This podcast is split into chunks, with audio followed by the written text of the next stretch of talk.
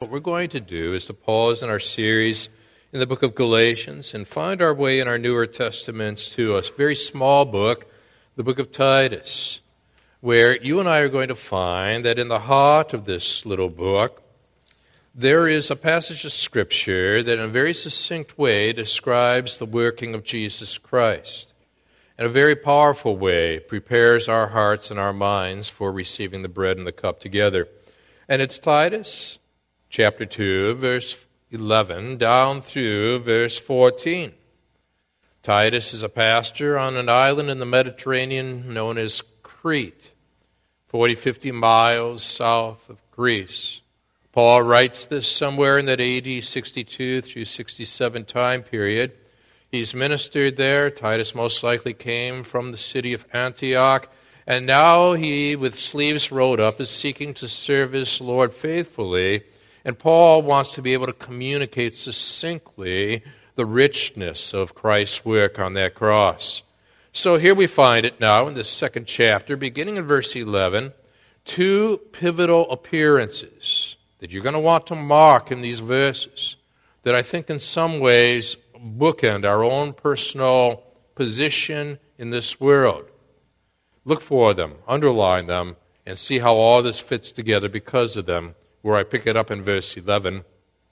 For the grace of God that brings salvation has appeared to all men,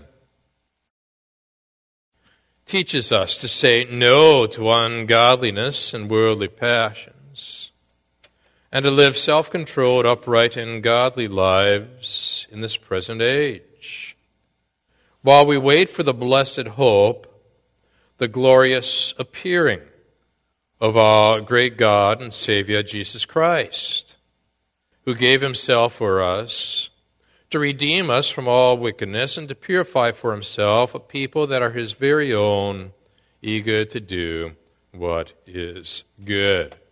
So, now what we're going to do is to try to get our arms around these verses and to ask how it relates to our lives today. What does it mean to live this out in this present age as he described it? But we're going to allow for these two significant appearances to structure our thoughts as we look to our Lord now in prayer.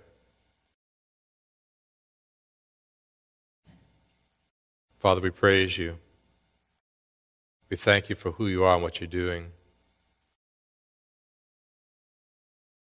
I pray in advance for the service tonight. Thank you, Father, for the way in which the medical team last week we're able to very clearly, instructively, I guide a large number of people through thinking about matters that perhaps we try to avoid, and we'll do so again tonight. I pray, Lord, in advance that you will guide and direct them as they position themselves around the table on this platform this evening. May your Spirit lead. For this morning, Father, again, it's that your Spirit lead. The one who inspired these words, penned by Paul, is the one who illuminates the hearts of those who read these writings of Paul.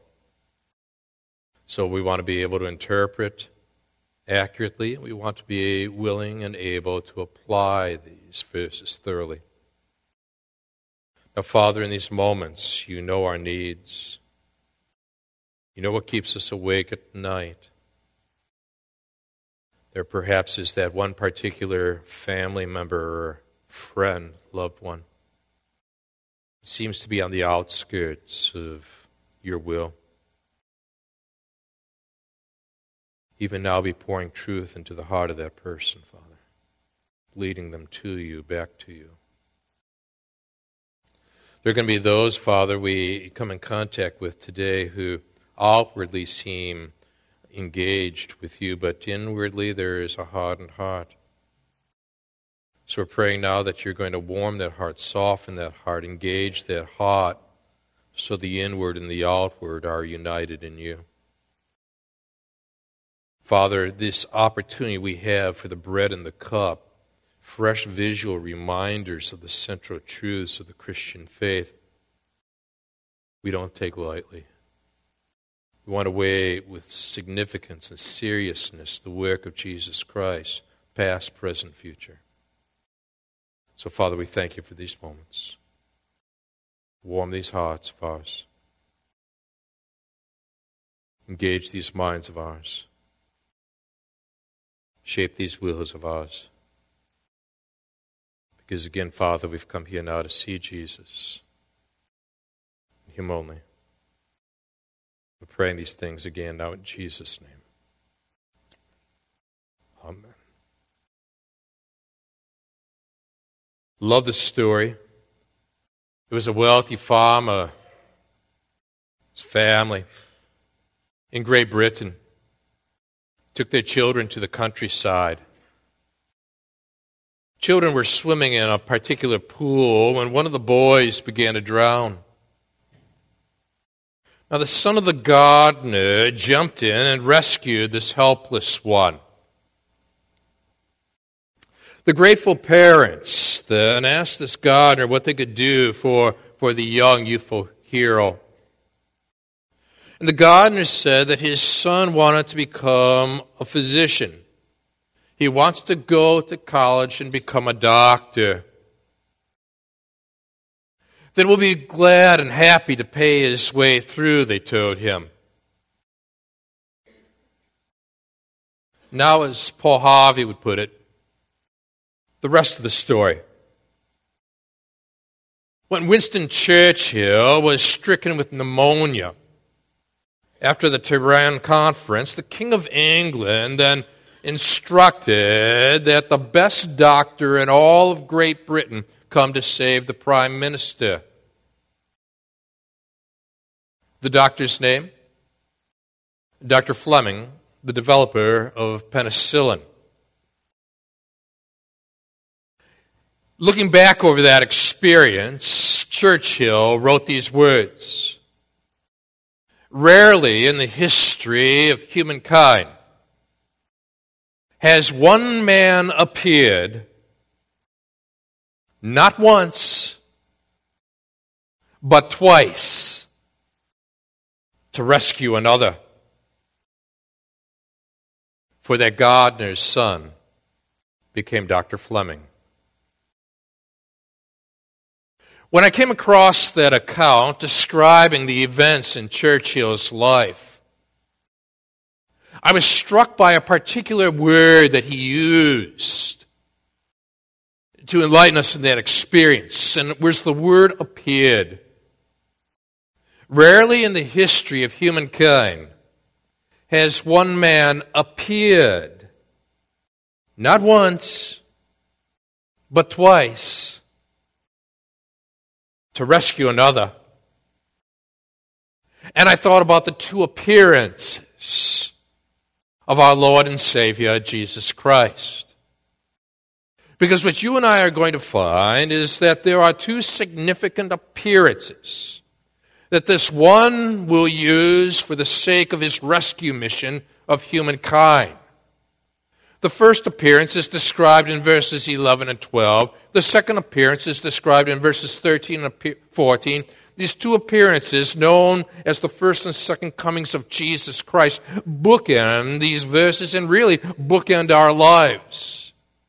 And force us now as we think about where I am positioned between the first and second comings of Jesus Christ and how spiritually I am positioned to be better prepared to receive the elements in light of the fact Jesus died for my sins and someday will return for his glory.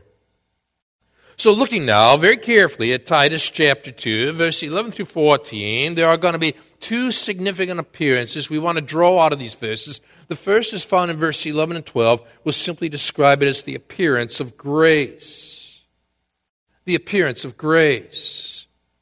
For as Paul put it, writing to Titus, for the grace of God that brings salvation has appeared to all men. It teaches us to say no to ungodliness and worldly passions and to live self controlled, upright, and godly lives in this present age. Let's look very carefully at what's taking place here. There are two particular thoughts that emerge. One, The grace of God saves us. It's found in verse 11. For the grace of God that brings salvation has appeared to all men. Notice then that in this phrasing, the grace of God, what Paul is now telling us is that God and grace, as it relates to God, is the source, the source of this salvation. Again, not our works, it is all of God's grace. But develop this now a little bit further. As Paul writes to people on this island of Crete, and to Titus, who is ministering on this island in the Mediterranean, rather prosperous island, he would be dealing with various forms of unbelief. Now, the same is true today. The religious unbeliever bases his idea of salvation on what I have done for God, which of course is good works. But the secular unbeliever bases his thinking on who I am before God. Good nature. I am a good person, is his line of thought. One may have a consciousness of sin, so attempting to overcome that consciousness of sin, they say, I must add my works to Christ's work. But the other lacks a consciousness of sin, so rather than talking about good works, that individual, he or she, talks about being a good person. One basis on the idea of what I can do for God, good works. The other basis on the idea of who I am before God, good person. The problem is for the religious unbeliever, by adding good works, so to speak, to Christ's work, he or she, in essence, is saying that what Jesus did on the cross was insufficient. On the other hand, the secular unbeliever who assumes I am a good person, in essence, is saying what Christ did on the cross was unnecessary. One has uh, understanding of sin, but an overestimation of their works. The other is not so interested in their works because they have so underestimated sin and overestimated their nature. Good person. So now we've got these individuals in America today. One is thinking, based on good works, the religious unbeliever fails to understand here the significance of Christ's sufficient work on the cross. Believes, in essence, that it was inadequate. The secular unbeliever, good person, who he or she is before God, assumes the good nature. Therefore, what Jesus Christ did on the cross, unnecessary. I am sufficient simply to stand before God. I thought about that when I came across this. It was a description of a time in which Dr. Ironside, former pastor of the Moody Church, was ministering down in California. While presenting the gospel on the street of a particular city, we were often interrupted about as follows. Look here, a man would say. There are hundreds of religions in this country, and the followers of each of them think that theirs is the right one. How can a man like me find out what really is the truth? Great question. At least he's thinking about truth. Dr. Ironside replied something like this Hundreds of religions, you say? That's strange. It's strange. I've only heard of two. The man looks at him quizzically. Surely you know there's more than two. No, sir, I respond. I admit many shades of differences in the opinions of those compromising, or rather comprising, the two great schools, but after all, there are only two. The one covers all who expect salvation by doing, the other, all who have been saved by something already done. He presses the point home. So you see, the whole question is very simple. Can you save yourself, or must you be saved by another? If you can be your own Savior, you do not need my message. If you cannot, you may well listen further. Which takes us then to something that we've said on occasion on these Sunday mornings in various expositions of books of the Bible. That when you look at the various religions of this world, there are really only two letters that separate those religions from Christianity. Those religions could be boiled down to the word, the letters D O. For Christianity, it is D O N E. And it's the N E that separates Christianity from all other religions, you see. Everything else is about doing but when it comes to Christianity, it's all about done. Done by Jesus. It is finished, were his words on that cross. So now, when you and I are trafficking among religious or secular unbelievers, ask yourself is this a person that is basing their thinking on the idea of do? Or are they open to the teachings of the Scriptures, which bases the essence of salvation upon the word done? It's the NE that separates the true and the false. Now, you go back to this and you realize, as we spoke of last week, one of the contradictions in the mindset of the religious unbeliever is that they operate on the graces of what I would call merited grace. But that's a contradiction. You can't have it both ways. Yet now, what we need to do is to penetrate into the depths of the true meaning of salvation, the essence of grace. It is unmerited favor, and now we move forward. The grace of God saves us. For the grace of God that brings salvation has appeared. There is your word again to all men. It teaches us to say no to ungodliness and worldly passions. And that brings you and brings me then to this next significant thought about the appearance of grace.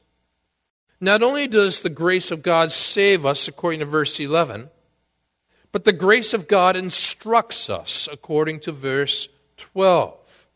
Now, look very carefully at the wording in verse 12. It says, It teaches us. The word teaches here tells us that grace is our teacher. But it describes not a judge in a court who is lecturing someone found guilty and about to be sentenced. Rather, it is the word picture of a father lovingly speaking to a son or daughter who is teaching them about the whole matter of grace. Not a judge, but a father is the word picture now in that one word. Furthermore, this one word describes someone who is able to learn from the trials of life. It carries with it the idea of someone who is internally disciplined because he or she has taken the external discipline of this world and pressed internal truth because of those disciplines into the heart. The wise parent, the wise grandparent, the wise person in the workplace is able to say, You seem to be going through a tough time. You face some hurdles in life.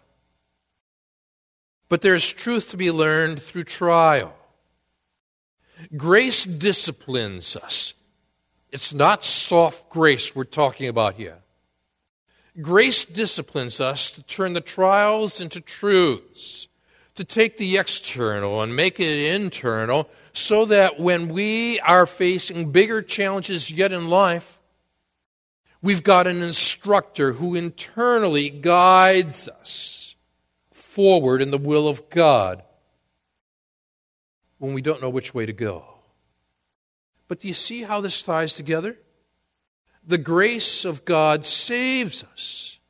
And the same grace that saved you, therefore, now serves as your teacher, your, your instructor, your professor, equipping you now to be able to handle the trials of life and embrace the truths that stand in the midst of those trials.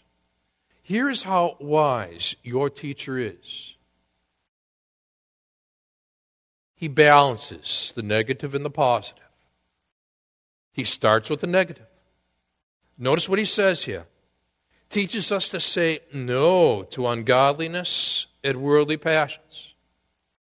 The moment a person thinks that Christianity is all about saying no, then all of a sudden he flips it around and says, and here's the yes.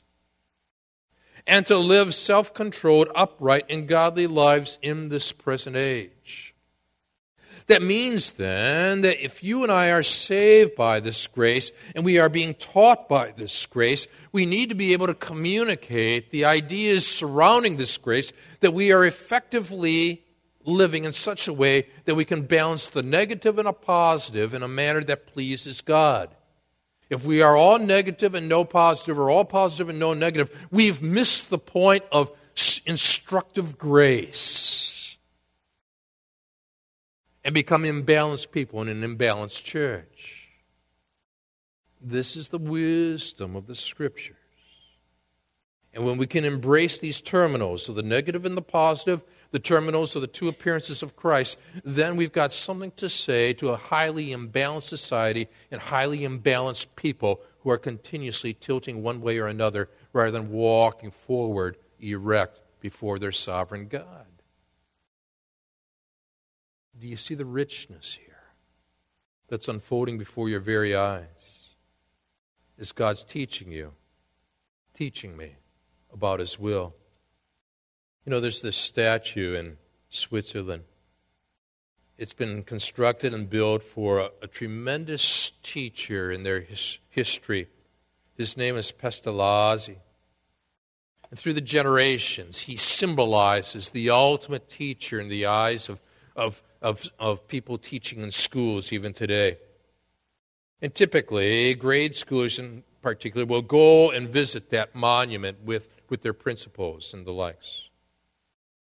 You know, the initial monument was erected in such a way that the teacher was shown looking down upon this kneeling form of a child who is looking directly upward at the face of the teacher. But then the sculptor was told, once he had unveiled this monument, that he had missed the true heartbeat of, of Pestalozzi. It didn't represent the primary desire he had, and so they challenged him to redo this monument. There was a second unveiling, and this time he seemed to have grasped the idea of this teacher. Because this time the student is not looking up at the face of the teacher, but rather looking beyond this teacher toward the heavens. Now, what God is teaching you and me is this grace is forcing us to look in the right direction, forces us to look upward towards the one who is sovereignly in control of our lives and sent his son to die, you see, for our sins. So now, what have you done? You've said this first appearance of grace. The grace of God saves us, saves you, saves me. We are saved by God's grace, not by our efforts. Verse 11. The grace of God, furthermore, instructs us and instructs us in such a way we balance this. We've got terminals of negative and positive. And so we lead these balanced lives and equip the next generation to do likewise, Now, all of that comes out of just two verses the appearance of grace. But now, here's your second appearance the appearance of glory. Look for it. Beginning now in verse 13, you and I are told, while we wait, while we wait for the blessed hope, the glorious, here it is, appearance of our God and Savior, Jesus Christ. Now, that word appearance, second time it's occurred in these verses, comes from a Greek word, we get the word epiphany throughout the world on January 6th, particularly in Eastern Europe and in various places where Roman Catholicism embraces this. They celebrate what is known as the Day of Epiphany. When the Magi approached Jesus, and as a result, it was as if the Gentile word became aware of the fact that Jesus Christ was there for them as well. Now, what God is saying here is that this is your epiphany. The first coming connects to the second coming. And now you and I are asking ourselves, then what do I look for? Here's what we've got to do we've got to look to the future by understanding the past. We've got to go to the past to get to the future. In other words, when you and I are considering the second coming, the epiphany of Jesus Christ, we've got to ask ourselves okay, then, what should I be looking for? And three significant phrases leap out at you beginning in verse 14. The first phrase is this Who gave himself for us. Do you see it there? Mark it. Who gave himself? It does not say that Pilate or Herod took his life. Again, just as we noted in Galatians 1, verses 1 through 5, Jesus gave his life. He was not under the sovereign decisions of Herod and Pilate. Rather, he was fulfilling the sovereign decision in the Godhead where he himself gave his life. It doesn't say they took his life. It was Bill O'Reilly's book, killing Jesus. I was fascinated because it's, it's hot off the press. And I knew, of course, what I've been covering in Galatians and studying in Titus. Mr. O'Reilly, of course, is trained in histories, background as a history teacher. He's written books, co authored books, Killing Lincoln, Killing Kennedy, the trilogy now killing Jesus. And so I was, I was curious how he was going to how he was going to approach this subject, you see. So I'm rifling through the pages in a hurry here. But what struck me was that he was accurately recording the events, the Sanhedrin, of Pilate, Herod, the Jewish opposition. But we go into the theological understanding behind those events of eternity past and the decision made within the Godhead that God the Father would send the Son into this world, and that the second member of the Trinity gave himself. It is not a taking of his life, this is truly a giving of his life sovereignly designed within the Godhead, not within the Sanhedrin or between Pilate and Herod. That has significance for you and for me, then, because it reminds us of the fact that Jesus Christ is in control, even when life seems to be so out of control. Into thy hands I commit my spirit, Jesus would say. At his crisis moment on that cross, he was still in control who gave himself for us. First phrase. To understand the future, you got to go to the past. It's back to the future here. Notice the second phrase. to redeem us from all wickedness. Mark now that word redeemed, because it carries with it the idea of one who pays a price to free a hostage. I entered into this world as a hostage to sin. There is a past, present, and future aspect to the demolition of the sin principle. Past, Jesus paid the penalty for our sins, that cross. Present, Jesus breaks the power of that sin. He lives within me. Future, Jesus delivers us from the presence of sin with his second appearance. Penalty of sin, power of sin, presence of sin. Past, present, future, bookended by appearances that help us to make sense in this present age in which we live.